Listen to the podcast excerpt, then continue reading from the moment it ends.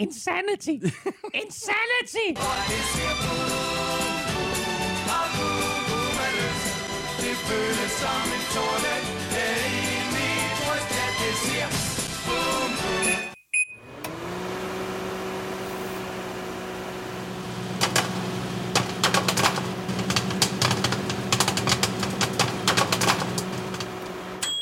Elming, det er din skyld det her. Der skal også være noget til de unge lyttere, ikke? Jo tak, det her det var jo, øh, det var jo Mabel med Boom Boom Det var det nemlig. fra Melodi Grand Prix i hvad? 79? 78, tror jeg. 78, wow. Så gamle er vi, Ja, at vi kan huske det, ikke? Jeg kan godt huske det i hvert fald. sådan. Sådan der. Og dem, der ikke lige fattede øh, Mabel-referencen i sidste uge, øh, der har du så Mabel. Exactly. Og med det, så er vi godt i gang med den her udgave af NFL-sødet, som så vanligt er produceret af Kvartrup Media og optaget live on tape i samarbejde med Tafel. I dag der giver vi NFC det samme fokus, som vi i sidste uge havde omkring AFC. Med andre ord, så tager vi øh, udgangspunkt i vores forudsigelse fra juni og ser, om der er sket noget, der rykker ved vores øh, billede fra dengang, og derudover så forsøger vi at øh, pinpointe de enkelte holds vigtigste nye tilføjelse. Du får selvfølgelig også en øh, dækquiz fra øh, Søren Armstrong og seneste nyt fra NFL-land. Du ved, hvor du finder os. Alle de sædvanlige steder, plus på Danmarks største og bedste fodboldsite, gulklud.dk, og selvfølgelig også på nflsod.dk, hvor du ovenikøbet har muligheden for at støtte os med et øh, valgfrit beløb. Hvis du er en af de nu 527 dedikerede nfl fans der gør det, og tusind tak til hver og en af jer, jamen så har du chancen, når vi igen i dag trækker lod om en kasse taffelchips. Tak fordi du downloader og lytter og bruger lidt af din tid sammen med os, og tak for alle anmeldelserne i iTunes, også de mange nye, vi har fået i løbet af de seneste dage, efter at vi bad om det på Twitter. Jeg hedder Thomas Kvartrup, og her kommer min medvært. Claus Elming. Så har vi lidt uh, Rams uh, fight song oven på uh, vores start her med uh, Mabel og Boom Boom. Ja, den vandt det amerikanske Melodi Grand Prix i 1978.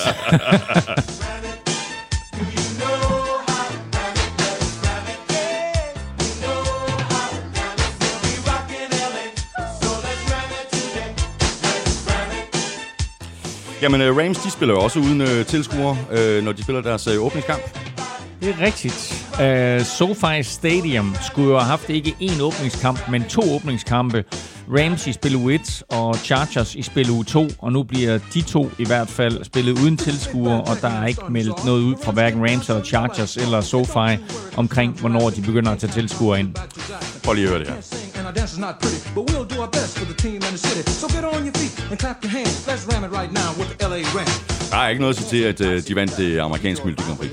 Nej, det, det, var, det er sikkert nummer et det år. Men ved du hvad, hvis du vil ind og se øh, kampen, eller, eller på en eller anden måde være til stede på SoFi Stadium, så kan du godt øh, være det til Rams første kamp. Nå, hvad så der?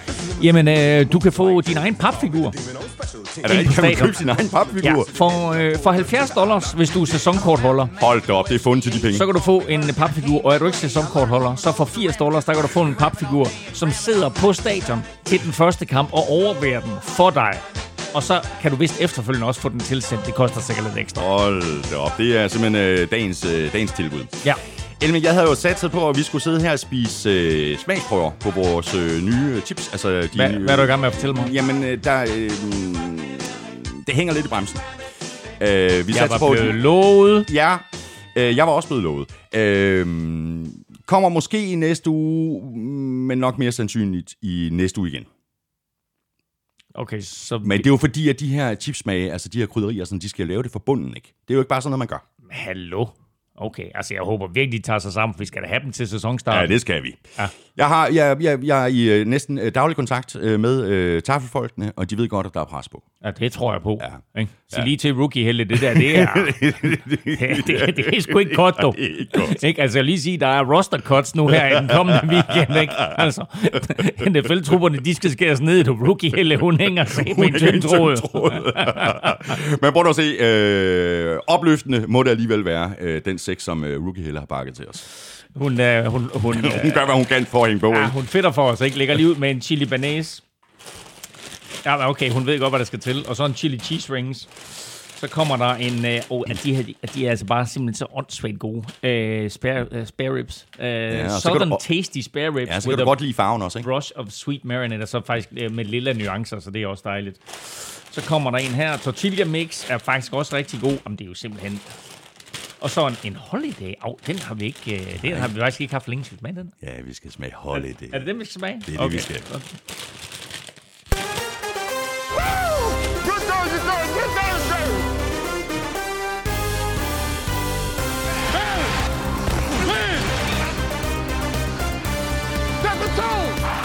Jaguars fortsætter med at genopbygge. Running back Leonard Fournette er blevet fritstillet, og defensive end Yannick Nagakwe er blevet sendt til Vikings. Hvad betyder det trade for de to hold? Hæng på og få et bud eller to.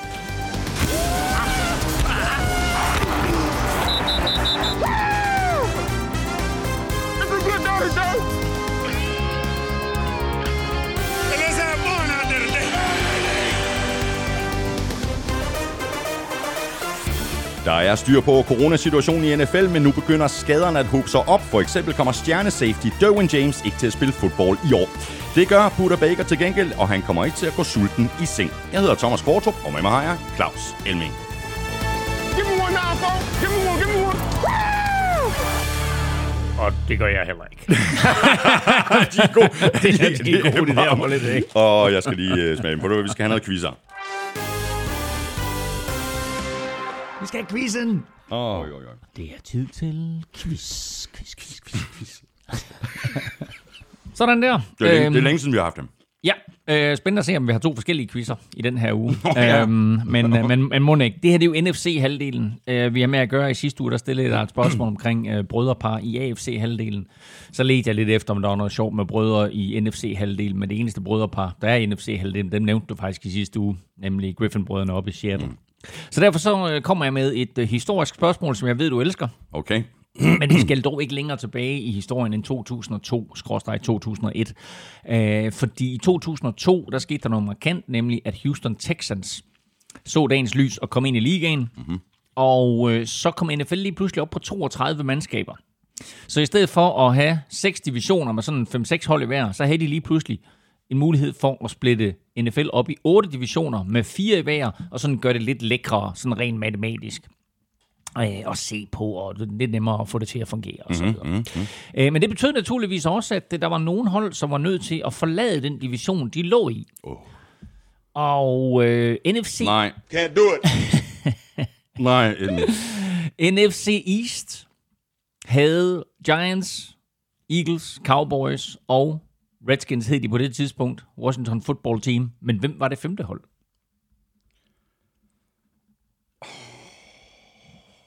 Can't do it. Nej. En dobbelt can do it. Ja, præcis. Nå, men så må vi se, om du kan øh, Armstrongs øh, D-quiz. Den kommer her. NFC East er frysende kold. Den vindes af Cowboys, Giants, Eagles eller hold. Falcons har praktiseret Undskyld, self... undskyld, siger han NFC East? Det er, altså, igen, det er fuldstændig tilfældigt. Det er helt tilfældigt.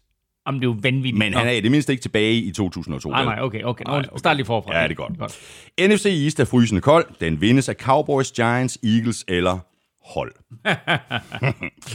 Falcons har praktiseret self-destruction. Tampa Bay er måske kongerne af disruption. Stabilitet rimer på Aaron og Green Bay, men ikke på one-hit wonder McVay. I 2008 havde Cardinals nogle sikre fagne. Kan Claus mund de tre navne? Cardinals er det sidste hold til at have tre 1000 yard wide receiver på en sæson. Mm. Hvem var de tre? Jeg kan de to. Ja, du kan de to. Kunne jeg nemlig også. Åh, oh, hvem var den tredje? Hvem var den tredje? Ja, det er det, ikke? Jo. Og når du, Jeg, jeg, når, jamen, jeg, når, jamen, siger, når du jeg, siger jeg, det, kunne så... ikke, jeg kunne ikke komme i tanke om Nej, det. okay. Jeg kunne ikke komme i tanke om det, men øh, du har en times tid til at, at tænke dig om i. Ja, tak. I lige måde. Ja, tak. Lad os så bare lige øh, komme ud over stepperne, Claus, så vi kan lægge ud med øh, at øh, konstatere, at der er rimelig godt styr i det i forhold til øh, corona i NFL. Øh, noterede mig lige i går, at øh, Fred Warner fra 49ers, han røg på øh, covid-19-listen, men udover ham, så er der vist kun øh, et enkelt navn Præcis. Øh, Stille og roligt har de fået styr på det der. Det er ganske imponerende. Og øh, den her covid-19-liste er jo ikke en liste, man ryger på, hvis man har fået corona, men hvis man, er, hvis man har været i berøring med corona øh, på en eller anden måde, eller man frygter, man har været i berøring med corona. Så øh, jeg tror, det er sådan lige et... Øh, øh, altså, hvad skal vi sige, de vil bare lige være på den sikre side mm. med Fred Warner. Ja. Så han er rød på den der covid-19-liste. Han skal nok være klar til, til øh, sæsonstarten. Det satser vi på. Øh, Det satser jeg i hvert fald på. Og Elming, nu, nu talte vi lige om det her med, at Rams de kommer til at spille uden øh, tilskuere. Der bliver jo talt om nu i NFL at tillade kunstig lyd, altså stadionlyd, mm. øh, fra, øh, altså igennem, spillet igennem øh, højtalerne. Øhm, og jeg har det bare sådan, altså hvis, øh, hvis, hvis øh, de er i tvivl, de, de 32 hold, eller de 31 hold i NFL, og hvis NFL som liga er i tvivl om, hvordan man gør den slags, så skal man bare ringe op til Seattle, fordi de er fuldstændig styr på det. De har gjort det i årvis. Ja, de har pumpet lidt ekstra øh, tilskuerlyd ud igennem højtalerne for at lægge ekstra pres på modstanderne, og det øh, fik de et rap over nallerne for, da det blev opdaget. Øh, men ellers så vil jeg sige, øh, det er faktisk ikke helt nyt for NFL, fordi da vi lavede NFL på Zulu og siden på TV2 Sport, der fik vi ugenligt sådan en feed med highlights fra alle kampene. Mm. Og der lå der et ekstra lydspor på med fake øh, tilskuerlyd. Er det rigtigt? Ja. Så der var sådan, der var sådan en konstant rummel. Og det kunne man bare pille ud. Um, Okay. Så, øh, så det var, jeg, jeg, jeg, jeg, jeg brugte faktisk det der lydspor der, for jeg tænkte, "Nå, men det er meget fint, du så det prøver vi over alt muligt andet. Ikke? øhm, men når det så er sagt, så er vi også, altså, vi er jo i en situation her, hvor vi skal jo beslutte os for, om vi vil portrættere virkeligheden, som den er. Mm. Eller vi på en eller anden måde har behov for, at NFL har noget tilskuerlyd, der gør, at vi også kommer lidt mere op og ringe. Og, øh, altså, det er jo klart, det NFL Men selvfølgelig det er bange for. Jamen, det betyder jo helt vildt Ja. meget, altså for stemningen. Ja. Også når man sidder og ser det på Ja. fjernsyn. Så derfor så er det altså papfigurer og fake lyd, som det er sådan, at vi skal vende os til i den kommende sæson. Har du, jeg har faktisk ikke rigtig nogen idé om, øh, hvad for nogle regler, der, der kommer i forbindelse med det. Altså, hvornår må man sætte øh, lyden på, og hvornår skal den af, og hvor høj må den være, og alle de der ting. Altså. Nej, og det, det er klart, at de er nødt til at lave nogle regler for. Og spørgsmålet er så også, om, øh, altså et er, at de gør det på stadion, men to kan det også laves i selve tv-produktionen. Mm. Så hvis det er for, at spillerne på stadion ligesom skal mærke, at der er noget opbakning i det øjeblik, de laver et stort play, øh, så må det være sådan lidt bizart at rejse op efter at have lavet et sack, og så kigge ud på alle de tilskuere, der ikke jubler. Øh, sidder en masse papfigurer, men der er, øh, der er jubel på stadion. Øh, TV-selskaberne kan jo lægge en eller anden form for fake lyd øh, ind over, øh, for ligesom at, at ja, hjælpe, hjælpe de forskellige plays på vej på en eller anden måde i seernes bevidsthed. Så lad os lige runde nogle øh, skader. Der er desværre kommet nogle af slagsen, øh, siden vi sad her sidst. Øh, lad os lige tage nogle af de største. Derwin James, han skal opereres i knæet. Han kommer ikke i aktion i år. Øh, som jeg har forstået det, så skal han, kommer han til at sidde ude i 6-8 måneder, og det er rigtig skidt nyt for Chargers. Det er meget, meget skidt nyt. Han øh, er jo blandt de aller, allerbedste safeties øh, i NFL, og øh, sad jo ude i 11 kampe sidste år, spillede kun de sidste, ja, mås- ja, 5 eller 6 kampe spillede han sidste år. Og øh, var jo udset til at have en, en, en kæmpe sæson. Kom jo ind i ligaen som rookie for to år siden, og, og tog den mere eller mindre med storm. Øh, fabelagtig safety. og får den her meniskade til træning, og de første meldinger er, at øh, han er klar igen efter bye-weeken, og Chargers bye-week ligger jo 10, så altså han vil trods alt miste en stor del af sæsonen. Men øh, i går blev det så meldt ud, at øh, der var altså ikke noget at gøre, at han skulle opereres for den her meniskade. Øh, den kunne ikke bare rettes op, så øh, han skal ind og have øh, ja, en, en, en større operation. Mm. End, nogle gange kan man komme ind og få sådan en artroskopi, og så retter de lidt op på det, men det her det er altså en større operation, og dermed så er han færdig for sæsonen. Kæmpe slag for Chargers. Ja, det er det. Så har vi øh, også slag for Eagles offensive tackle Andre Dillard. Øh, han kommer også til at se ud i 2020-sæsonen. Han er ude med en øh, bicepsskade. Ja, og den gør også ondt, øh, og det gør den også, fordi Eagles har mistet øh, Brandon Brooks, øh, den stærke guard, så altså øh, to ud af fem spillere på den offensive linje, og vel at mærke to vigtige spillere for dem, øh, er væk. Øh, og Det er øh, alligevel 40 procent. det er nemlig fuldstændig rigtigt. Så har de så øh, fået Jason Peters tilbage ind, og så er det på en eller anden måde kun 20 procent, og så opstår der sådan en komplikation om, at de egentlig hed Jason Peters ind til at erstatte Brandon Brooks. Men guards får ikke lige så meget i løn som tackles. Så nu begynder Eagles at tale om, at de vil sætte dem ud på tackle, og så siger Jason Peters, så vil jeg have med i løn. Ja, ja, Øh, det er da klart. Så, øh, så nu står de med sådan en eller anden dum situation på hånden der, og så videre, ikke? Øhm, men altså, øh, jeg tror, hvis en fodboldspiller fik at vide, at men nu rykker du fra midtbanen og ned til bak, eller lad os sige, fra midtbanen op som angriber, angriber de for flere penge. Så skal jeg flere penge. Altså, det, det er kun i NFL, Ja, det er kun man, i NFL. Man, man hører om sådan noget der, ikke? Jo. Så er der faktisk også et par skader hos uh, Giants uh, rookie safety Xavier McKinney. Han er blevet øh, opereret for et brud i foden, uh, men han skulle, han skulle have muligheden for at komme tilbage sådan uh, midtvejs i sæsonen. Det var i hvert fald det, det sidste, jeg læste om, uh, om den her skade. Ja, altså, de har da også fået et par skader øh, hos Giants. Altså, øh, rookie Xavier McKinney, som vi talte en hel del om i vores draft-podcast, som, øh, som virkelig kunne have været en god tilføjelse til det her Giants-forsvar, øh, har, som du siger, brækket foden og sidder ude i hvert fald i ja, som minimum 6 uger, mm. øh, hvis ikke mere. Øhm, og så har de også mistet David Mayo, ja. øh, linebackeren. Øh, ligesom Dervin James er det også en menisskade, men der er faktisk også håb om, at David Mayo han kan komme tilbage i løbet af sæsonen. Men altså, det er trods alt to vigtige brækker, de mister. David Mayo, tror jeg, startede 13 kampe for Giants sidste år. Mm. Og så bliver receiverne hos 49ers ved med at falde som øh, fluer på en øh, solbeskinnet øh, dag, hvor de bare falder af vinduet. Altså, det er da helt vildt. Det er den Ja, ene er receiver efter den anden. Brandon Ayuk, J.J. Nelson og øh, Ja, de har- de har Debo lige- Samuel. De har lige nået at signe øh, J.J. Nelson Præcis. og Tavon Austin, og J.J. Nelson er blevet skadet. Han, han er blevet øh, han er på injured, har, injured reserve. Jeg har ikke engang hørt, at de signede Tavon Austin. Har de det? Ja. Wow. Nå, Faktisk det, samtidig med J.J. Nelson. Okay, nå, men det er de også, det, det er de sikkert glade for nu, efter de der de går ned. Stor tvivl om, hvornår Debo Samuel bliver klar. Nok næppe til spil u 1, men ja. måske spil u 2-3 stykker. Øhm, J.J. Nelson øh, færdig i en længere periode, og Brandon Ayuk er også kommet til skade i træningen. Hvad, hvad er status på ham? Jeg tror ikke, at det er så alvorligt igen. Jeg, jeg, jeg har en fornemmelse af, at han bliver klar mm. til, til ja. første spil uge. Øh, og jeg ved ikke om, altså, jeg, jeg, jeg synes ikke umiddelbart, at vi ser mange skader, altså, eller flere skader, end vi plejer at gøre, men vi er bare kommet til den her situation nu her, hvor nu, nu er folk begyndt at løbe rundt på banerne, øh, og, og, så, og så kommer de her skader her, og det går desværre ud over nogle profiler, naturligvis. Ja, det gør det. Så er der nyt fra øh, Jacksonville. Jaguars, de har sagt øh, farvel til running back Leonard Fournette. Øh, de har simpelthen fritstillet ham efter, at de, som jeg forstår det, har forsøgt at finde en trade partner i månedsvis, men altså uden held.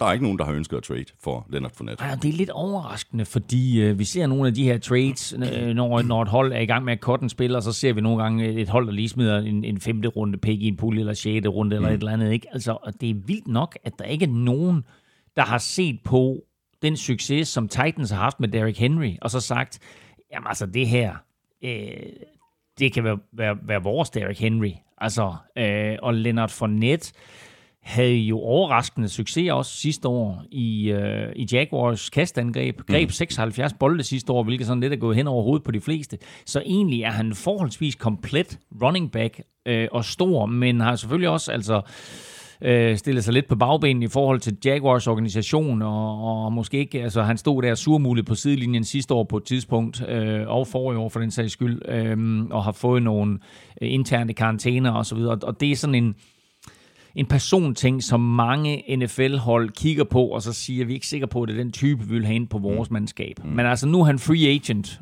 og lurer mig, om han ikke har skrevet under med et hold, inden sæsonen går i gang. Mm, og øh, kunne et øh, rigtig godt bud ikke også være øh, New England? Er det ikke lige et move for Bill Belichick, det her? Jo, men der er faktisk flere klubber, som godt kunne bruge ham. Nu England er et rigtig godt bud. Øhm, også fordi Sony Michel er småskadet, og Lamar Miller hæve de ind, og han er også øh, sat på PUP-listen, tror jeg det er. Øh, så de kunne godt bruge en Leonard Fournette, og tænker man tilbage på dengang, de hævde Corey Dillon ind, mm. øh, som kom fra Bengals, og så blev han lige pludselig sådan en super running back for Patriots. Det er lidt det samme, de Præcis. kunne gøre med, med, med Leonard Fournette her. Ellers så kunne jeg godt se øh, Washington Redskins gå efter ham.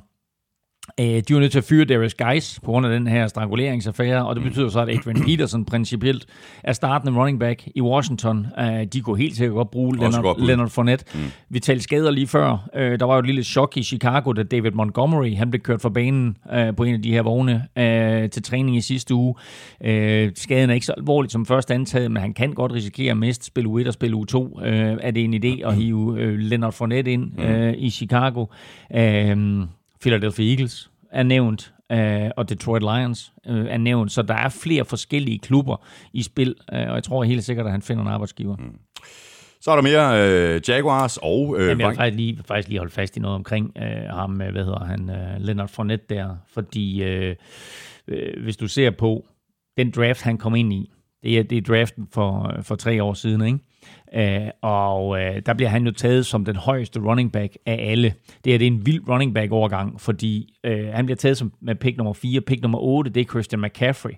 Og så i anden runde, der bliver Dalvin Cook og Joe Mixon taget. I tredje runde, Alvin Kamara og Kareem Hunt. Wow. Også i tredje runde James Conner, i fjerde runde Terry Cohen og Marlon Mack, og i syvende runde Chris Carson. Så masser af running backs, der har haft succes rundt omkring, øh, og ikke helt har surmulet lige så meget som, øh, som Leonard Fournette. Selvom både Dalvin Cook har været ude og forlange en ny kontrakt, og Alvin Kamara nu her har siddet ude i tre træninger, fordi øh, han vil have en ny kontrakt. Og så skal man bare lægge mærke til, at den der draft der, det var også Patrick Mahomes-draften. Ja, ja, og, det, og det er Sean Watson-draften. Ja, ja, præcis. Men altså, øh, Leonard Fournette bliver taget med pick nummer 4, ikke? McCaffrey. er taget med pick nummer 8, mm. og så er der et hav af rigtig, rigtig gode running backs, der bliver taget senere i draften. Lad mm. være med, og ved du hvad, du, kan godt drafte øh, Christian McCaffrey i første runde, mm. men ellers er jeg bare øh, ikke specielt stor fan af at drafte running backs i første runde. Og i hvert fald ikke så højt, som, som, som det her det er tilfælde. Det er, altså, vi har set Ezekiel Elliott blive draftet højt, og de her to drenge her, og der er sådan flere andre running backs. Saquon Barkley selvfølgelig. Saquon Barkley to år selvfølgelig. Uh, og der er, uh, der er kæmpe uenighed, uh, om man skal drafte running backs nu om dagen så højt. Uh, running back var en meget større position for, for 10, 15, 20 år siden, mm. end, end det er nu. Uh, og jeg tror også, at, at Denver Broncos med Mike Shanahan i spidsen var med til at fuldstændig ødelægge den der mytologi, der var omkring running backs, fordi de kunne tage 5., 6., 7. runde picks og sætte dem ind i deres blocking scheme og få dem til at fungere mm. lidt eller det 49ers jo gør i øjeblikket. Præcis. Så lad os tale om øh, det her trade mellem øh, Jaguars og Vikings. Øh, Vikings har traded sig til defensive end Yannick Nagakwe. Der har været rumlerier øh, længe i forhold til, øh, hvor han øh, eventuelt øh, måtte havne, men øh, det endte altså med, at det var Vikings, der hapsede ham. Er du, øh, er du tilfreds som øh, Vikingsmand? Han kostede et øh, andet rundevalg i, i næste års draft, og så er der et eller andet femte runde øh, pick, øh, som også bliver koblet på i 2022.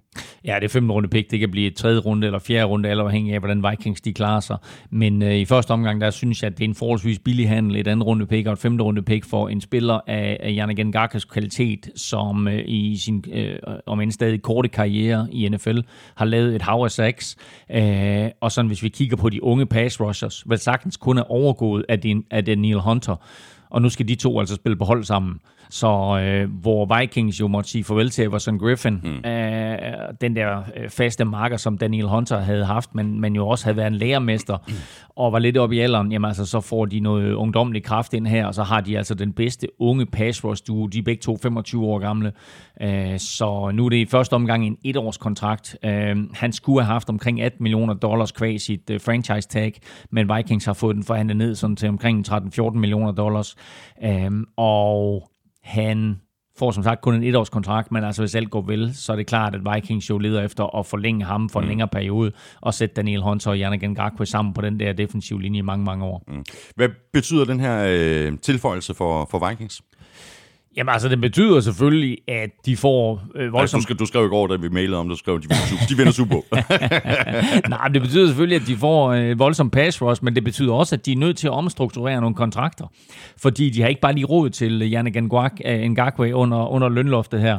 Og øh, en af de spillere, som de er gået til for at få ham til at gå ned i løn, det er venstre tackle, øh, Riley Reef. Og øh, de forhandlinger, de er ikke gået skide godt. Øh, Så Riley Reef, han tog sit gode tøj og gik fra træ, inden, inden træningen overhovedet begyndte i går. Øh, Og øh, Vikings har givet ham ind til i dag øh, til at komme med et ja eller nej, om han ønsker at fortsætte i klubben. Og gør han ikke, jamen, så bliver han kortet, og så har vi endnu en spiller, som med garanti bliver samlet op lynhurtigt.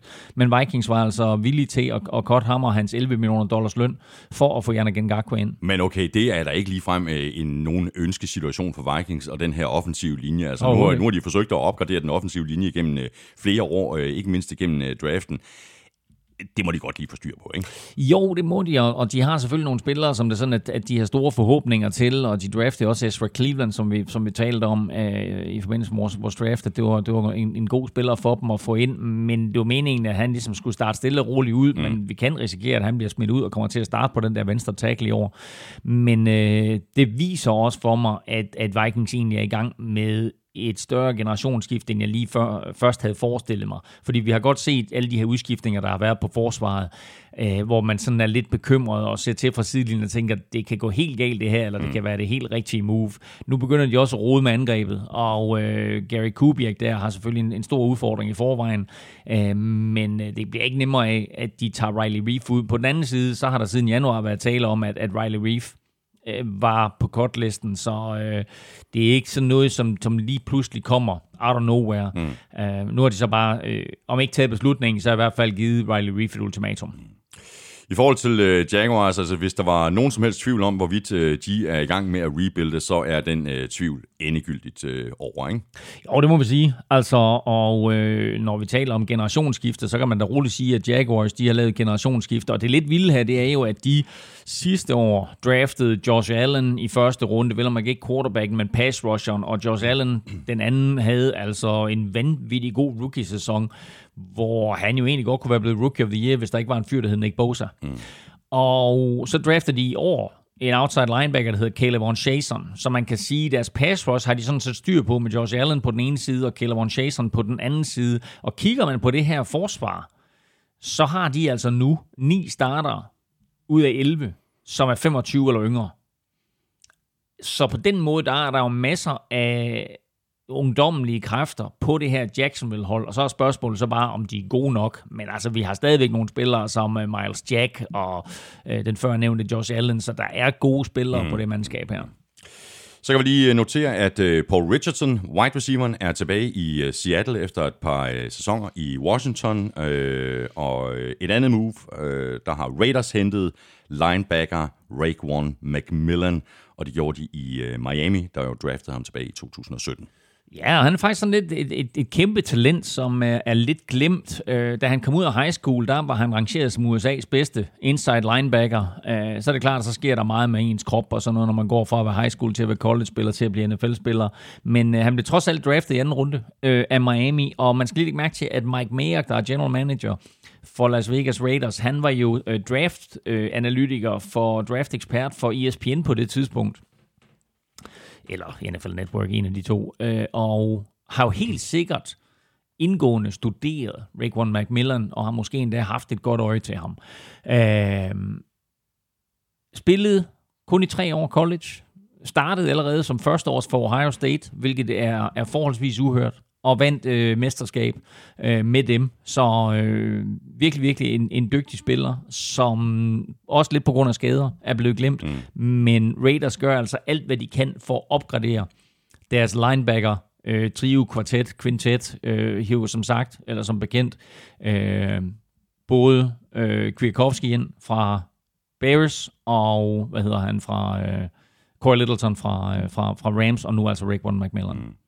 Hvad siger du til, at uh, Paul Richardson uh, sådan kommer hjem til, uh, til Seattle efter et uh, han var, år i, i, i hovedstaden? Han var super god i Seattle. Øh, Han havde en helt forrygende sæson. Jeg kan ikke huske, hvad det var for en sæson. Var det 2017-sæsonen? Ja, jeg er ikke helt sikker. Ja, 17 eller 18, tror jeg. Ja, 17 har det nok været. Øhm, hvor han jo lavede det ene spektakulære enhåndscatch efter det andet. Ikke? Altså, han, han er enhåndsmesteren. Øh, han fik ikke nok ud af det i Washington, og det var måske fordi øh, Alex Smith blev skadet, og, og, og de ikke rigtig øh, gav ham en ordentlig quarterback at lege med. Så nu er han tilbage hos Russell Wilson, og det kan godt være et rigtig fint våben for ham. Han kommer ikke til at starte for dem, men han bliver sådan en god tredje receiver, fjerde receiver. Mm. Så har vi uh, cornerback uh, Logan Ryan, der jo blev uh, draftet af Patriots tilbage i 2013, og har spillet for både Patriots og Titans. Han har skrevet under på en etårig aftale med, med Giants til omkring, var det 7 millioner eller sådan noget. Ja, ja, et år til øh, 7 millioner. Jeg tror, de 7 millioner, det er, hvis han indløser et par, et par specielle bonusser, sådan noget som Pro Bowl og playoffs og alt muligt. Men øh, en spændende spiller, som de hiver ind, og lidt overraskende selvfølgelig, at han var free agent så længe, men øh, han har også sådan øh, stillet sig lidt på bagbenene og sagt, at altså, jeg tager ikke imod hvad som helst. Så det her, det var et godt valg for ham, fordi han har gået på college i Rutgers, som er en, en øh, del af, hvad skal vi kalde det, stor New York og øh, derfor så skrev han også et tweet om coming home. Og så en anden lille sjov detalje, det er jo, at han jo startede sin karriere i New England Patriots, og øh, derop der havde han jo en træner, som hed Joe Judge, og den træner, han er nu øh, head coach for øh, New York Giants, så de to kender hinanden. Mm. Og så tror jeg også, det var vigtigt for Giants at hive Logan Ryan ind, fordi øh, nok har de opgraderet øh, de bagerste gelider med James Bradbury, det kommer vi tilbage til senere, men de har stadigvæk den her mærkelige sag hængende over halsen med øh, sidste års første runde pick, Andre Baker, som jo måske, måske ikke har begået et væbnet røveri øh, og står foran en retssag eller et eller andet, ikke øh, meget mærkelig sag. Og derudover så har de altså et, et hav af no-names på cornerback, mm. så vigtig tilføjelse med Logan Ryan. Så lad os lige tale om nogle names. Øh, Det er nemlig ikke no names. Øh, Damon Clowney og Earl Thomas. Spændende at se, hvad, hvad i alverden der sker med de to spillere. Ja, nu nævnte du lige, at Dervin James var blevet skadet, så det er da ikke helt umuligt, at Chargers de kigger efter Earl Thomas. Men Anthony Lynn øh, har været ude at sige, at øh, det kommer ikke til at ske. Så nu må vi se, om det er røgslør, eller de rent faktisk er interesseret i at, at tilknytte Earl Thomas. Ja, David Clowney skulle angiveligt tale med det, der i medierne blev kaldt en playoff contender. Um, og så må vi se, hvem det er, og hvad det er, og hvornår det sker. Men uh, nu er der uh, halvanden uge til sæsonen går i gang, hvilket jo er vildt at sige. Ja. Og så den sidste, jeg tænker, vi skal holde øje med, det er Devonta Freeman. Mm-hmm. Uh, running backen, som uh, trods alt er faldet lidt af på den her de senere år, men uh, vil jeg mene stadigvæk har lidt tilbage i tanken. Mm. Så kan vi lige uh, runde et par uh, kontraktforlængelser. Buda Baker har fået en uh, monsterkontrakt uh, nede i ørkenen. Cardinals har gjort Buda til den bedst betalte safety i ligaen. 4 år, 59 millioner. Ja, og du stiller mig et spørgsmål, er han den bedste safety i ligaen? Og så kan jeg sige, ja, det er han i hvert fald ud fra et økonomisk perspektiv, mm-hmm. fordi med den her kontrakt, der er han den bedst betalte safety i NFL's historie. Øh, de her 59 millioner over fire år, det øh, giver for den hurtige matematiker 14,75 millioner dollars i, øh, i snit, og det er, det er den højeste af alle. Der er faktisk kun fire andre safeties, der tjener over 14 millioner dollars. Det er Bears Eddie Jackson, det er Titans Kevin Bynard, det er Chiefs Tyron Matthews, som jo tidligere var hos Cardinals, og så er det lidt overraskende Washingtons Landon Collins. Mm. Men nu har Cardinals altså kigget lidt på Buda Baker og så sagt, du er en vigtig brik for os, og hvis man kigger på Cardinals hold, så har de jo nu sikret virkelig, virkelig dygtige spillere i alle tre geleder. De har Chandler Jones på defensive end, de har Isaiah Simmons, der er kommet ind på linebacker, og så Buda Baker på safety. Ja, det ser meget godt ud. Så har vi Texans, de har forlænget linebacker Zach Cunningham med fire år. Uh, han kommer til at tjene lige knap uh, 15 millioner om året.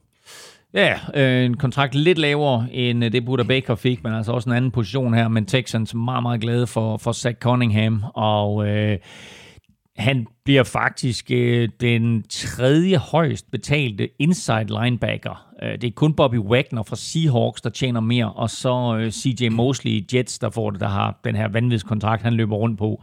Fuldstændig urimeligt. Men, øh, men altså, det er en pæn lønstigning, fordi han får i øjeblikket 4,5 millioner dollars, St. Cunningham, så han får også lige 10 millioner dollars oveni, eller 67 millioner kroner. Så han kommer heller ikke til at gå sulten. Det gør han i hvert fald ikke. Og så er det jo ikke så forfærdeligt lang tid siden, at uh, Chiefs gav Mogens en monsterkontrakt på 10 år. Han kommer heller ikke til at gå sulten i seng.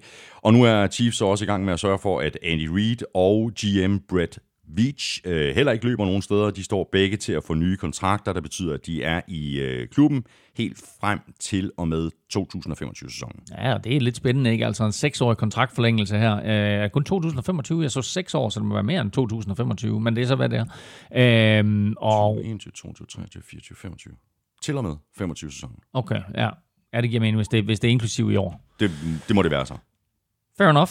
Anyway, det er i hvert fald de, de, den sæson, vi er i gang med, altså fem yderligere, som, øh, som de to, de er der, og så sammen med Holmes. Så øh, de har da gjort alt, hvad de kan i Kansas City, for at få det her øh, dynasti skudt, skudt afsted.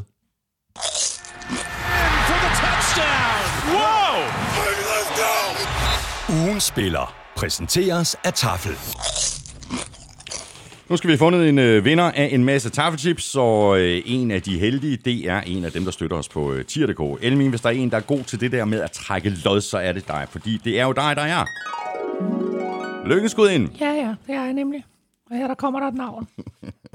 og det er Daniel Jeppesen. Jeg får sæden her. Stort tillykke til dig, Daniel Jeppesen. Du får lige en uh, mail fra mig lidt senere i dag, når jeg så har fået din uh, postadresse retur. Så sender jeg hele uh, Mole Chausen videre til Tafel, hvor Rookie Helle sidder klar til at ekspedere dine øh, gevinster. Vi øh, trækker lod igen i næste uge. Alle, der støtter os på tier.dk, er med i lodtrækning og Elming. Mm. Vi smider noget ekstra i i næste uge. Det er ikke kun de her 10-12 poser tafelchips, man kan vinde. Man kan vinde noget, du skal lige have tykket af. Jamen, nu er jeg klar. Det er bare fordi, de er rigtig gode, der chips. her. Jamen, øhm, vi smider simpelthen en, øh, et, et NFL Game Pass subscription oveni. Bum. Så øhm, har man aldrig prøvet NFL Game Pass, så er der altså mulighed for at, øh, at prøve det her. Så blandt alle 10 støtter, som øh, er i puljen, næste gang vi optager, hvilket er på tirsdag, der trækker vi altså noget om en øh, NFL Game Pass. Så er det blevet øh, tid til vores øh, NFC-optakt, og udover at sammenligne med, hvad vi øh, troede og mente i vores øh, NFC-udsendelse tilbage i juni, så forsøger vi også at zoome lidt ind på de enkelte hold, for at øh, udpege, hvilken ny tilføjelse, der har været den øh, vigtigste, og fuldstændig ligesom med øh, AFC i sidste uge, så kan det være en rookie, en rutineret spiller eller en træner. Vi begynder med øh, NFC East, øh, som vi var, øh, vi var faktisk fuldstændig enige om i øh, juni. Cowboys foran Eagles, Giants og Redskins. Der er ikke sket noget som helst, der får mig til at lave øh, om på den øh, forudsigelse. Hvad med dig, Emil? Nej, faktisk tværtimod, fordi øh, Eagles øh, har et meget talentfuldt mandskab, men jeg synes, de her to skader, vi lige talte om, med øh, Andre Dillard og, Brian, øh, Brandon Brooks, at, at det, det, det gør ondt på dem, og øh, det er jo ikke nødvendigvis det, som Carson Wentz har behov for. Øh, og dermed så synes jeg bare, at de opgraderinger, som Cowboys har lavet, i forhold til, hvad Eagles har mistet, øh, betyder, at, at, at Cowboys ligner et øh, rigtig godt bud på en divisionsvinder. Mm. Spændende at se, hvordan øh, Cowboys kommer til at tage sig ud med deres øh, nye head coach, øh, Mike McCarthy, og det er, er det øh, også i, i din bog øh, holdets vigtigste øh, nye tilføjelse? Ja, det vil da i hvert fald være nemt at sige øh, Mike McCarthy, for det er klart, at han kommer til at, at sætte nogle helt nye retningslinjer for, hvordan Cowboys øh, skal spille, og ikke mindst, øh, hvordan øh, Dak Prescott kommer til at spille osv., selvom de selvfølgelig har beholdt deres offensive koordinator. CeeDee Lamb er også en vigtig øh, tilføjelse, øh, eller måske den offensive lineman, øh, som jeg bare godt kan lide at kalde Tyler Badass. Øh, men hvad er den vigtigste position på et fodboldhold? Øh, snakker vi backup quarterback nu, eller hvad? Præcis. Sådan. Og Cowboys har fået fat i Andy Dalton. Lidt på grund af corona, lidt på grund af hjemmevæg. Øh, men nu tager han i hvert fald lige sådan et, et sabbatår, hvor han er øh, backup quarterback. Øh, og det gjorde så også, at Cowboys fik ham monster billigt. Øh, og det betyder så også, at de har en super solid backup på plads. Øh, de, har gjort, de har gjort klar til at vinde Super Bowl, og vi skal jo kun på år tilbage for at se, øh, hvorfor Eagles vandt Super Bowl, og det gjorde de, fordi de havde en god backup klar, da Carson Wentz øh, han gik ned, og derfor så er det vigtigt, at skridtet fra nummer 1 til nummer 2 ikke er så stort, og der må vi bare sige, at med Andy Dalton som backup quarterback, der har Cowboys den bedste quarterback-situation af alle mandskaber mm. i hele NFL lige nu. Mm. Hvad med Eagles, øh, den vigtigste tilføjelse for dem her i, her i offseason? Øh, hvem vil du pege på der? Øh, jamen altså, øh, der er selvfølgelig et, et par stykker at vælge imellem, men altså, jeg vil umiddelbart sige, at øh, hvis man kigger på cornerback, og de problemer, de havde på ja, cornerback ja. sidste år, så må det være Darius Slay, ja. der er kommet til. Jeg kan godt lide Javon Hargrave, som de har fået ind på den defensive linje også. Altså ham og Fletcher Cox kommer til at danne en fuldstændig vanvittig duo, men øh, de havde udfordringer på cornerback, og det har de haft i flere år. Så Darius Slay er en af de absolut bedste i NFL. Øh, enten blev han og, og, og Lions træt af hinanden, eller hvad der nu skete. De kunne i hvert fald ikke rigtig finde ud af det. Og øh, så kom Darius Slay til Eagles. Og vi må sige, det her det er, det er den bedste cornerback, der har spillet for Eagles, siden de byggede i godsøjne det såkaldte Dream Team, øh, hvor de havde Asante Samuel og Namdi, hvad hedder han, Namdi Asamoah og så videre. Øh, men øh, det her det er, det er et godt mandskab, og så bliver han i, øh, i Eagles i øvrigt genforenet med øh, sin tidligere defensive coordinator Jim Schwartz, som også draftede ham øh, for Lions der tilbage i 2013. Mm. Var han defensive coordinator dengang i Lions, eller var han head coach? Han var faktisk head coach. Han, han, han var head coach dengang, og så er han defensive coordinator nu for Eagles. Ja. Så har vi uh, Giants, der jo vandt uh, fire kampe sidste år. Uh, det kan næsten kun blive bedre i år. Uh, andet år for Daniel Jones på quarterback og ny head coach i, uh, i Joe Judge. Hvem er den vigtigste nye tilføjelse? Er det Joe Judge? Eller ja. er det også bare det nemme valg? Nå, men det er klart, at når du får en ny head coach ind, så, så øh, sker der ting og sager, og Joe Judge... Øh, der kommer forskellige meldinger fra, fra, fra New York, og nu skal man ikke altid tage for gode varer, hvad New York Media de, de melder ud, men altså, der er nogen, der er vilde med ham, og der er nogen, der er knap så vilde med ham, og der kommer nogle, nogle rapporter om, hvordan det er sådan, at han agerer og straffer spillerne og sådan noget, som, som måske er, er lidt uhensigtsmæssigt. I hvert fald sådan uh, temmelig old school, ikke? Jo, jo, men altså, så må man sige, han kommer også fra Bill Belichick's øh, School of Old School mm. Coaching. Så øh, nu må vi se. Øh, jeg synes egentlig, og jeg nævnte ham i toppen også af udsendelsen, at øh, James, Brad, øh, James Bradbury, der er kommet til fra, øh, fra Carolina, han er en øh, meget, meget vigtig spiller. Cornerback også.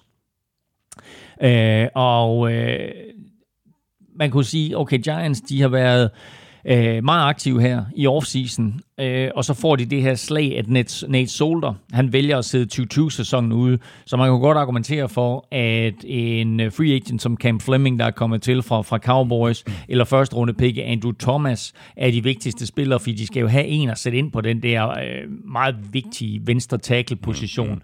Men øh, jeg synes ikke, der er nogen af de free agents, de har ind, der er lige så betydningsfulde som James Bradbury.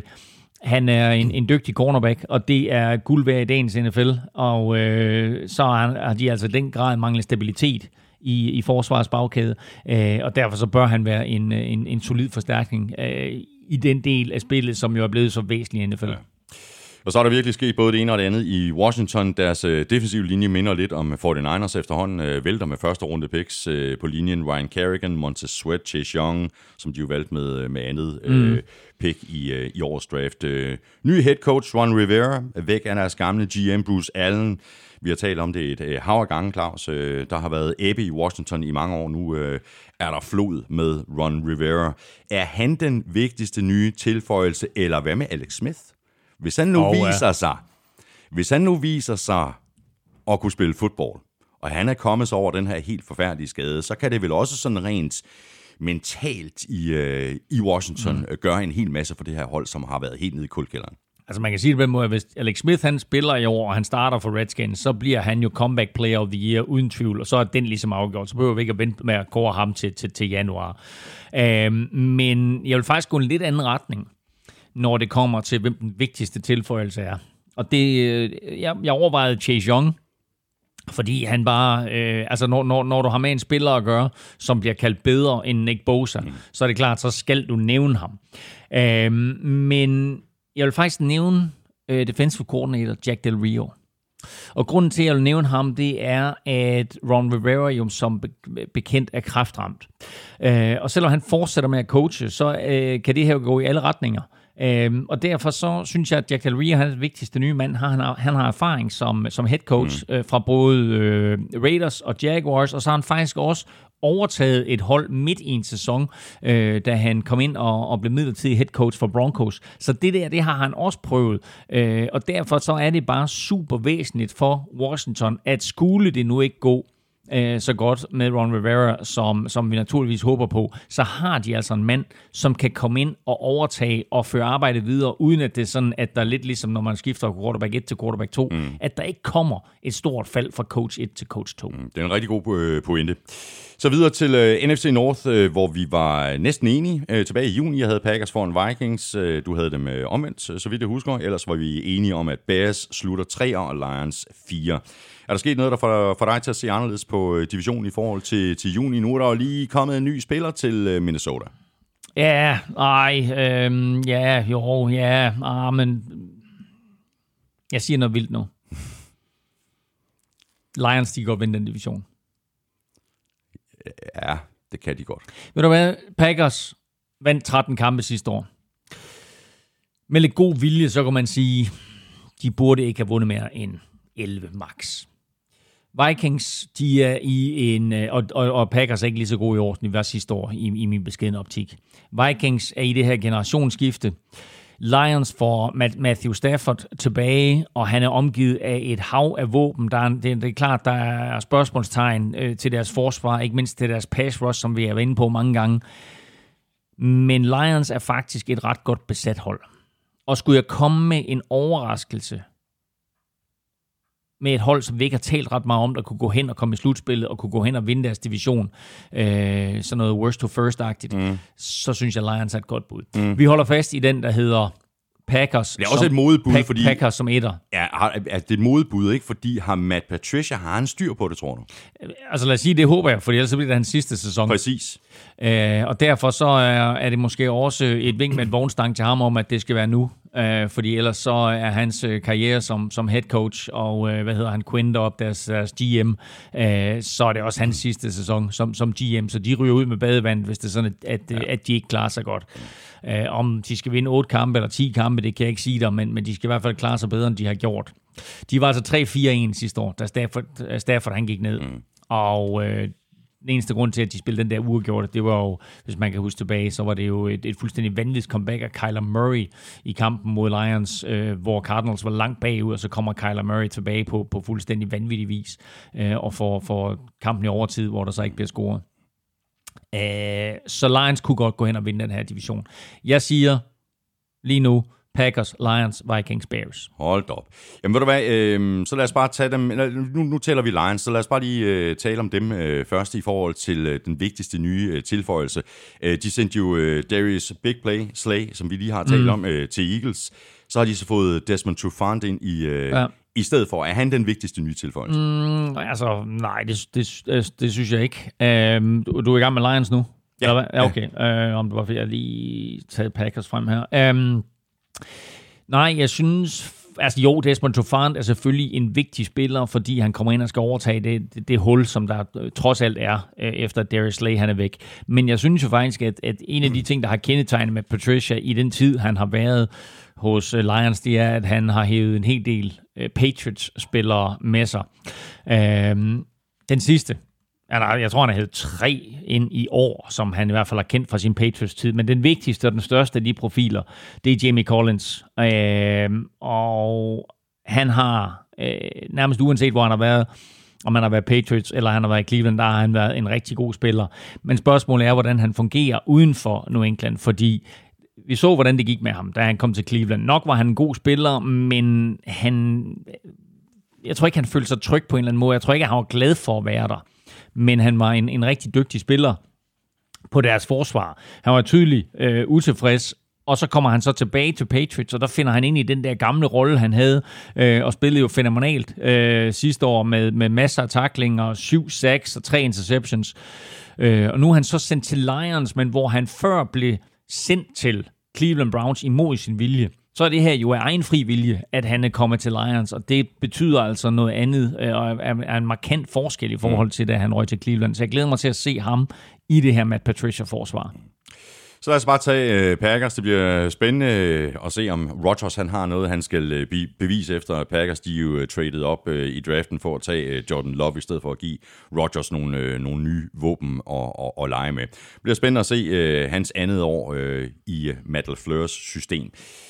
Den vigtigste tilføjelse for, for Packers, hvem, øh, hvem skal vi pege på? Jamen altså, Packers mistede et par, par linebackers, altså de blev lidt udstillet i NFC-finalen mod, øh, mod 49ers, hvor øh, deres linebackers, de jo stod derinde og slet ikke anede, hvad der foregik, når, når 49ers de løb bolden, så øh, der skulle ske noget, der, og derfor så kom der altså lidt udren, udrensning øh, på, på forsvaret. Der var farvel til øh, linebacker Blake Martinez, og så i stedet for goddag til Christian Kirksey, som øh, de sidste par år har været en plade af en hel del skader, men inden da, der var han altså taklemonster for, for Browns, øh, og er en af de her linebackers. Han er lidt større end det, vi efterhånden betragter som prototypen på en NFL-linebacker, men han er stadigvæk den her spiller, der kan dække sidelinje til sidelinje og, og løbe tilbage og, og dække op mod kastet.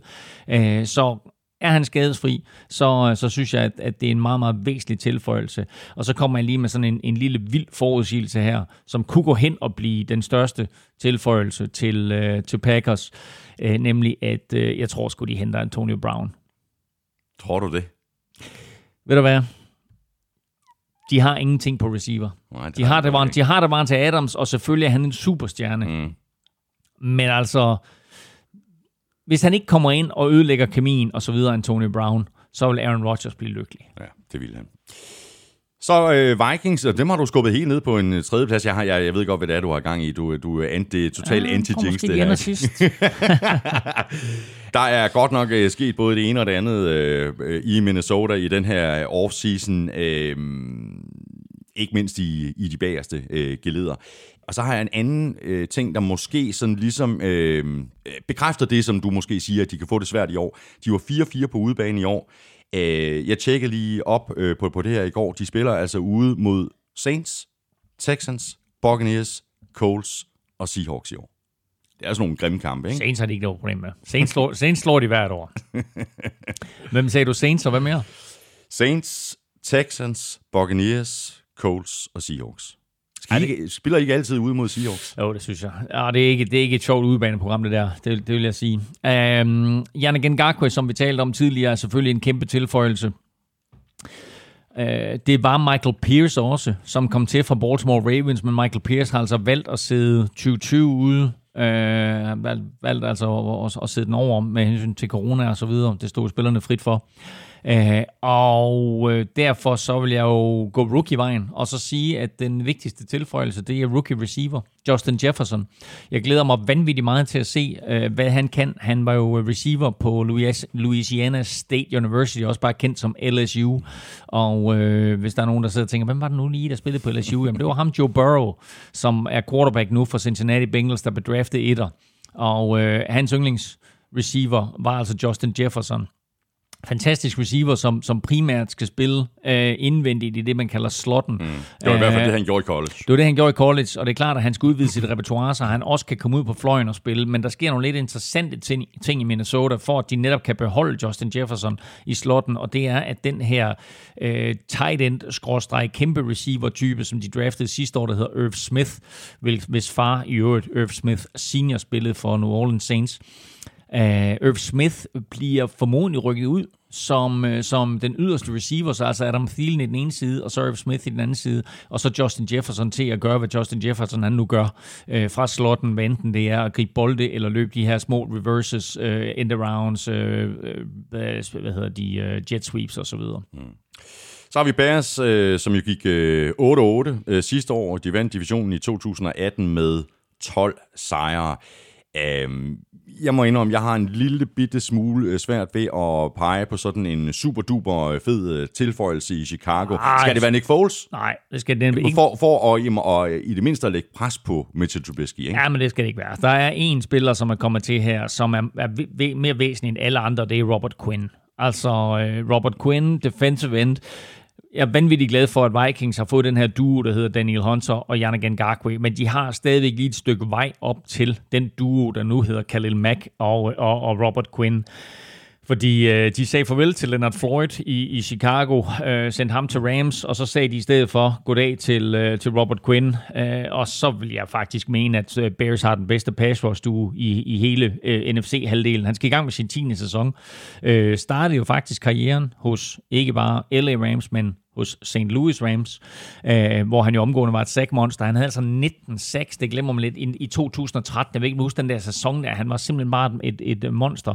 Øh, det er selvfølgelig også længe siden, og han har også været sådan lidt, lidt plaget af skader, men er kommet fint tilbage her de sidste tre sæsoner. Ikke mindst sidste år, hvor han jo altså havde øh, 11,5 sacks for Cowboys. Men øh, der er mange spørgsmålstegn øh, hos Bears lige nu, men man kan sige, pass rush, det er ikke et af dem. Nej.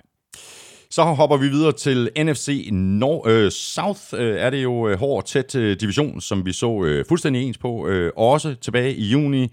Saints foran Bucks, foran Falcons og Panthers. Jeg holder fast i den øh, rækkefølge, gør du.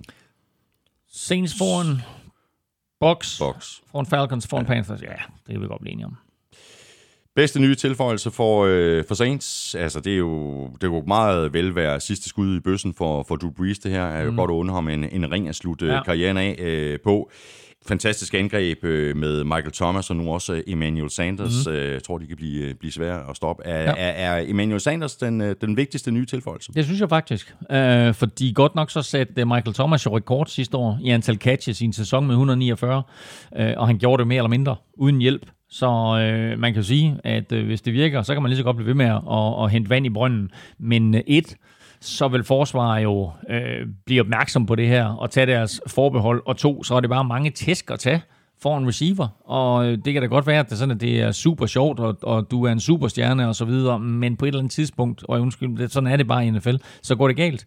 Mm. Øh, så derfor så skal han aflastes på en eller anden måde, Um, og derfor synes jeg også, at det var vanvittigt klogt af Saints at hive Emmanuel Sanders ind, som jo har haft succes, uanset hvor han har været. Uh, han har vel sagtens vundet to Super Bowls, ikke? Uh, vundet med Steelers og mm, vundet med, med, Broncos. med, med Broncos, og var i Super Bowl med 49ers, og det jeg stillede der faktisk også et trivia-spørgsmål, kan jeg huske tidligere på sæsonen, hvor at hvis han kommer i Super Bowl med New Orleans Saints, så bliver han den eneste spiller nogensinde i Super Bowl for fire forskellige klubber. Mm. Uh, og jeg synes, at Saints har muligheden, og jeg synes, at Emmanuel Sanders i den grad giver dem en rutineret receiver, som kan lave de svære catches, løbe de gode ruter og give Drew Brees et sikkert våben, når han ikke partout behøver at gå efter Michael Thomas, og han ikke partout behøver at kigge efter Michael Thomas. Der var så mange gange sidste år, hvor han trækker tilbage Drew Brees, og han kigger ikke efter nogen som helst andre end Michael Thomas. Og det er også fint nok, fordi Michael Thomas har en eller anden fantastisk evne til at løbe sig fri, og selvfølgelig gribe bolden. Men... Øh, men øh, han er en god og, og vigtig tilføjelse, Emmanuel Sanders. Så nævnte jeg lige i starten af udsendelsen, at Alvin Kamara har siddet udenfor nu her de sidste tre træninger, fordi han er utilfreds med sin kontrakt. Og det betyder jo, at en af de nye tilføjelser, der er kommet ind, øh, er Ty Montgomery, og han kunne godt få en lidt større rolle, end man lige kunne forestille sig på forhånd. Ty Montgomery er den her receiver fra Packers, som blev gjort til running back, og så røg fra Packers til, jeg kan ikke huske, hvor han var henne sidste år, men så, og så nu er kommet til Saints. Øh, men når vi ser på den måde, som Saints angreb er bygget op på, så er det jo meget fedt at have en running back, som er tidligere receiver. Vi ved, at Alvin Kamara er dygtig til at gribe bolden, så Ty Montgomery kunne godt få en stor rolle, og Latavius Murray for den sags skyld også. Så overvejede jeg faktisk at rykke øh, Buccaneers op som etter. Vi har jo talt om det tidligere, mm. Elming. Øh, Man kan næsten mærke det momentum, de har, ikke mindst øh, efter, at Brady har signet, og, og, og derefter kom Gronk så også til. Men altså på papiret et helt vildt angreb. Gronk, Mike Evans, Chris Godwin, forsvaret, det var det bedste. O.J. Howard, Cameron Braid, Ja, det er helt vildt, ikke? LaShawn McCoy, Ja. Ronald Jones. Ja, og så har du forsvaret også, Ja. ikke? Det bedste mod løbet øh, sidste år. Ja. Øh, det ser meget godt ud på øh, papiret. Øh, vigtigste nye øh, tilføjelse. Okay, der må vi være Som- enige om som Brady. ikke- som som ikke er ikke er Tom- Brady. Den vigtigste nye tilføjelse, som ikke er Tom Brady. Lad os sige det på den måde.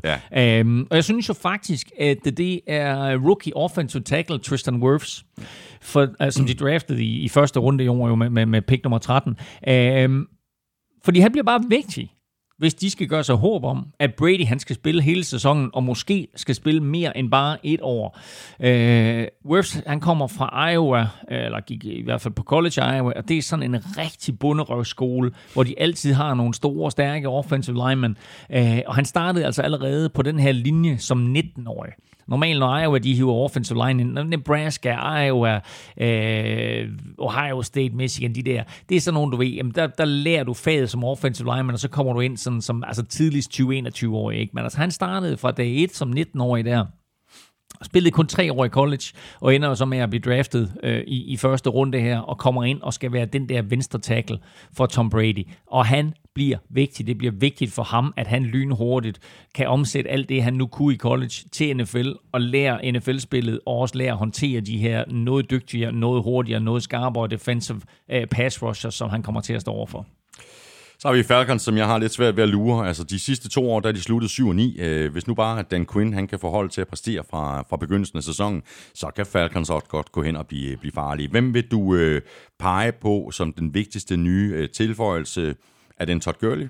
Hvis Todd Gurley ligner Todd Gurley fra for to år siden, så øh, er det ikke helt, så er det helt tosset, nej, vel? så, så, så er en rigtig god tilføjelse. Så bliver Matt Ryan rigtig, rigtig glad. Men øh, jeg vil sige, pass rush har været en mangelvare i, øh, i Falcons, så derfor så har jeg faktisk valgt at kigge på defensive end Dante Fowler, som jo blev øh, draftet i første runde af Jaguars, og så røg til Rams, og så altså nu er kommet til Falcons.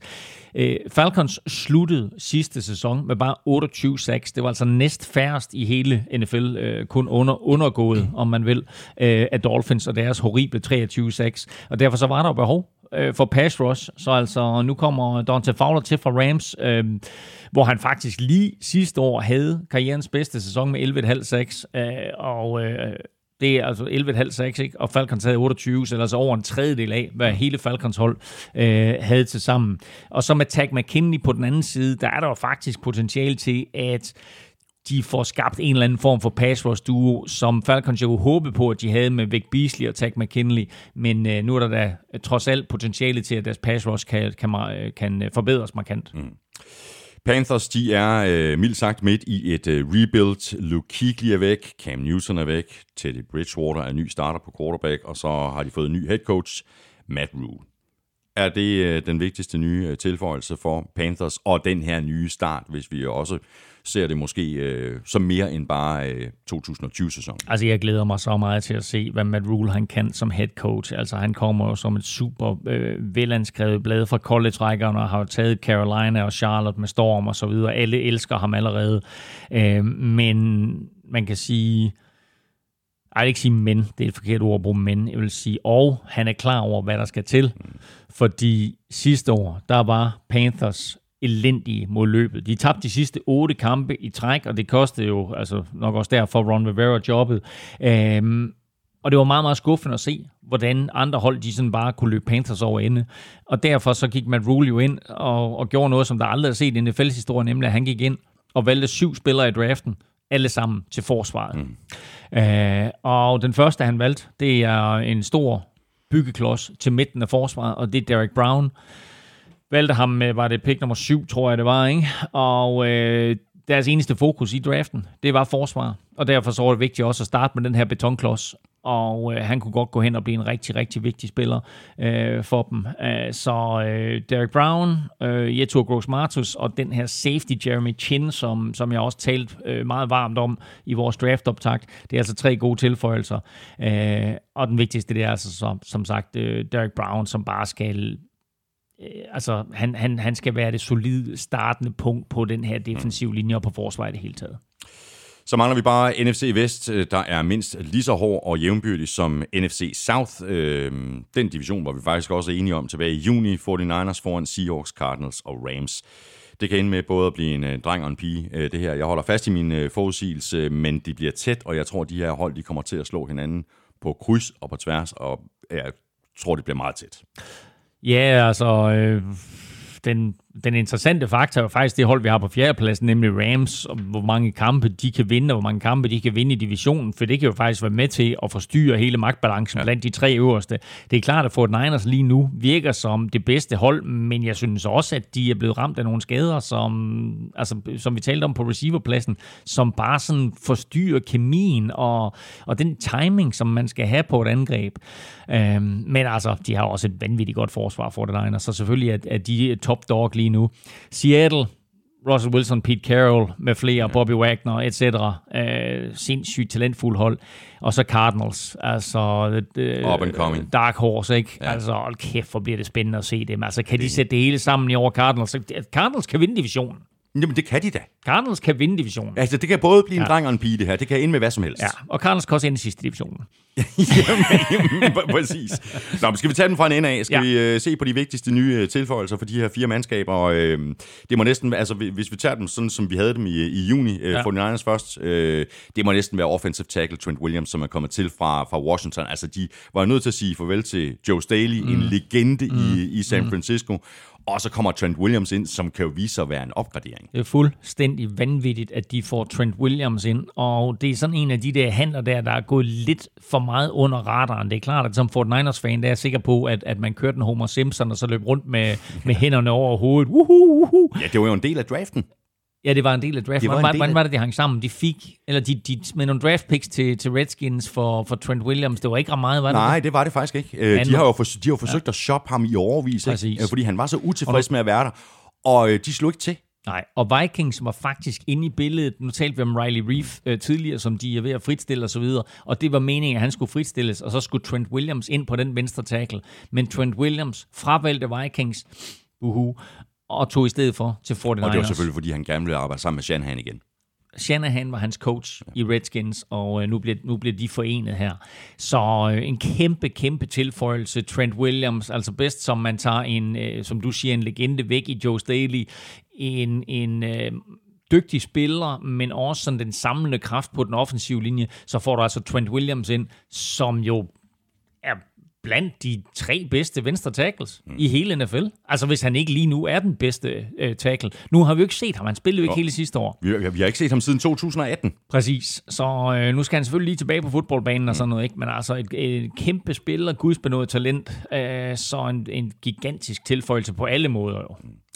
Og så må øh, den gigantiske tilføjelse i Seattle, det må, det må være Jamal Adams, ikke? han er også svær at komme udenom. Ja. Altså, der er sådan et par spillere, hvor man bare må sige, okay, wow, øh, sikke en tilføjelse. Altså, øh, det her forsvar, som jo i forvejen har en, en Bobby Wagner og et par andre store profiler, de får også lige tilknyttet Jamal Adams. Og med Dervin James ude, Dervin James og Jamal Adams, de er sådan meget den samme type safety. Og med Dervin James ude, der tror jeg ikke, der kan have tvivl om, at, at Jamal Adams, han, han er den bedste øh, strong safety i ligaen. Altså, han får selvfølgelig lidt konkurrence af Harrison Smith, men de er trods alt to sådan lidt forskellige typer.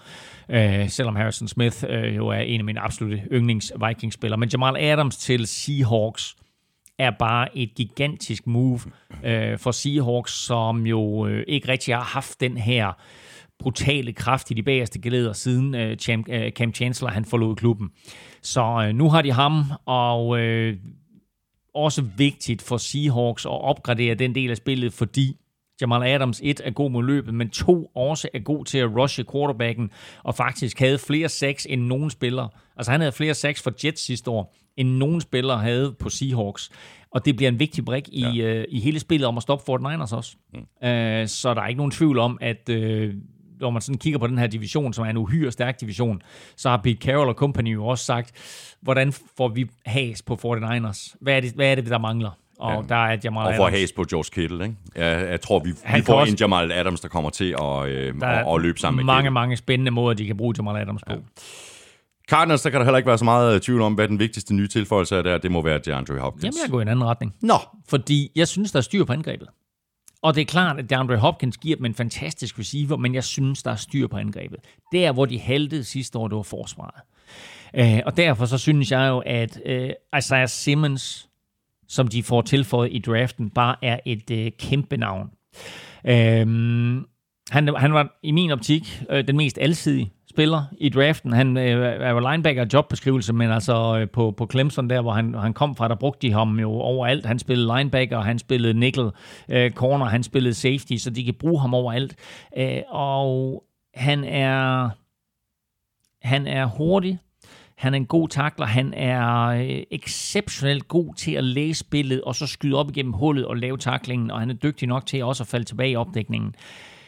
Og som jeg nævnte lige i starten, nu har de tre superstjerner i hver sit geled på det hold her. Chandler Jones foran, Isaiah Simmons i midten, og så Buda Baker nede bagved, selvom Buda Baker selvfølgelig også kommer op og hjælper. Øh, og det er bare starten på noget rigtig, rigtig stort i Cardinals, det her. Og som vi har talt om nogle gange, så er der altså taget skridt i den rigtige retning i Arizona i to-tre år nu. Og øh, det her, det, øh, det kunne godt være over, hvor Cardinals de overrasker. Ja. Så mangler bare øh, Rams. Øh, jeg er faktisk lidt i tvivl her i, i forhold til, øh, hvilken tilføjelse, der har været den, øh, den vigtigste i LA. De har jo ikke haft så forfærdeligt meget at rute med på grund af alle deres øh, problemer med lønloftet. øh, Så det kunne måske være en rookie, en Cam Akers, eller hvad mm. med øh, Leonard Floyd? Øh, Nej, men jeg, jeg er fuldt med dig på, på Cam Akers. Øhm, altså, vi så, hvordan øh, McVays angreb gik i stå, da Todd Gurley han gik i stykker. Og derfor så er det jo helt tydeligt for enhver, at selvom vi tror, at det er Jared Goff og receiveren, der er omdrejningspunktet, så er det det faktum, at du har en running back, der kan sætte det hele sammen, der kan sætte det hele op. Det er det, der er den væsentlige faktor for Sean McVays angreb, og det har han ikke rigtig haft. Så øh, de sluttede jo faktisk sidste år 9-7. Mm. Hvilket er lidt flere sejre, hvis jeg skulle tænke tilbage på sidste sæson, end jeg egentlig troede, de fik. Men de begyndte også sæsonen 3 og 0. ja, med lidt mere tur i den. Et par kampe, bare et par enkelte spil mm. her og der, så havde Rams været i slutspillet. Ja, men jeg vil lige sige, de startede sæsonen 3 og 0. Og det vil sige, at de sluttede den altså 6 og 7. Og det synes jeg er mere en indikation af, hvordan deres sæson egentlig var. For det var ikke et godt hold sidste år. Men når det så er sagt, at det er et godt hold, så er det altså alligevel imponerende, at de vinder ni kampe. Og kan de så få Cam Akers ind, som kan bringe den der farlighed tilbage i Ramses angreb, kan bringe McVays tanker tilbage på det, han gerne vil, jamen altså, hvor har vi så Rams henne? Okay, de har mistet en hel del på forsvaret, de er ikke så skarpe der, øh, så de får, det, de får selvfølgelig øh, visse udfordringer. Men øh, jeg synes, at Cam Akers er en spændende tilføjelse, han kommer til at dele carries med, med Malcolm Brown og, og Daryl Henderson, men øh, det er da klart meningen, at Rams de skal tilbage til, til 2018, som jeg bragte med Super Bowl, og Cam Akers er nøglen. Det var det. Så er vi igennem NFC og de 16 hold, og hvis du ikke har fået lyttet til øh, AFC-optakten fra sidste uge, jamen, så har du stadigvæk chancen, inden sæsonen går i gang i næste uge. Vi skal have quizzen! Åh, Det er tid til quiz, quiz, quiz, quiz. Ej, jeg har glemt at tænke. Ej, nej, nej, nej, nej, nej. Hvem, hvem var den sidste? lad mig svare først på dit øh, spørgsmål. Ja, ja. Okay, Så ja. får du lidt mere tid, Godt. tid at tænke. Ja. NFC East bestod i 2001 for sidste gang af fem hold. Ja. Og øh, det var naturligvis Cowboys, Eagles, Giants og på det tidspunkt Redskins. Hvem var det femte hold? Ja. Øh, mit bedste bud, og jeg har kun det her ene bud, mm. og hvis det er forkert, så gider jeg ikke mere. Nej, Øh, det er Cardinals. det er nemlig rigtigt. Godt, fordi de røg over i NFC Vest over til 49ers, så det er, derfor, det, det er den eneste grund til, og jeg mener, hvor, hvor det Præcis. Saints og Falcons, der røg den anden vej ud af NFC Vest. Ja det, ja, det var det. Fordi så blev de samlet i NFC South, Exactly. Hvor så uh, Buccaneers kom ned fra Vikings division. De var i NFC uh, Central, hed det på det tidspunkt. Mm. og kom derned. Og så Carolina Panthers kom til i, i uh, der var kommet til i 96, og blev så også en del af det der nye NFC South. Uh, men prøv at høre, igen, det er fuldstændig vanvittigt, at Amstrup han laver det quiz, der omhandler Cardinals, og jeg giver dig et, et svar her, der omhandler Cardinals. Det er altså fuldstændig utilsigtet og u- uaftalt. Det er det. Um, godt. Anquan Bolin og Larry Fitzgerald. Det er fuldstændig korrekt. Det Et er, de to, to. det er Ja. de to af, af de her tre wide receiver, som altså alle sammen kommer over Ja. 1000 yards i samme sæson. Hvor er John Bach, når man har brug for Ja, ham? det er det. Den, den store, ved du, hvor han er i øvrigt? Øh, nej, han er garanteret ude at rejse. Han er i Kuala Lumpur Sådan der. i de næste tre år. Ja, han har fået et nyt job. Han har fået nyt job. Stort tillykke, Jørgen Bak. Så uh, slut med banana cream pie om søndagen uh, til NFL. Det er en skandale. Altså, i, hver- i hvert fald hos mig. Jeg er sikker på, at han spiser en selv. du, kan ikke tale, du kan ikke tale udenom det her. Ej, hvor er jeg irriteret over, at jeg ikke kan huske den tredje. Vil du have et årstal? Nej, det hjælper dig ikke. Nej, årstal hjælper mig ikke. Giv mig, giv mig forbogstaver. SB. Hvad? S som Søren, Ja, og B som Bjarne. SB.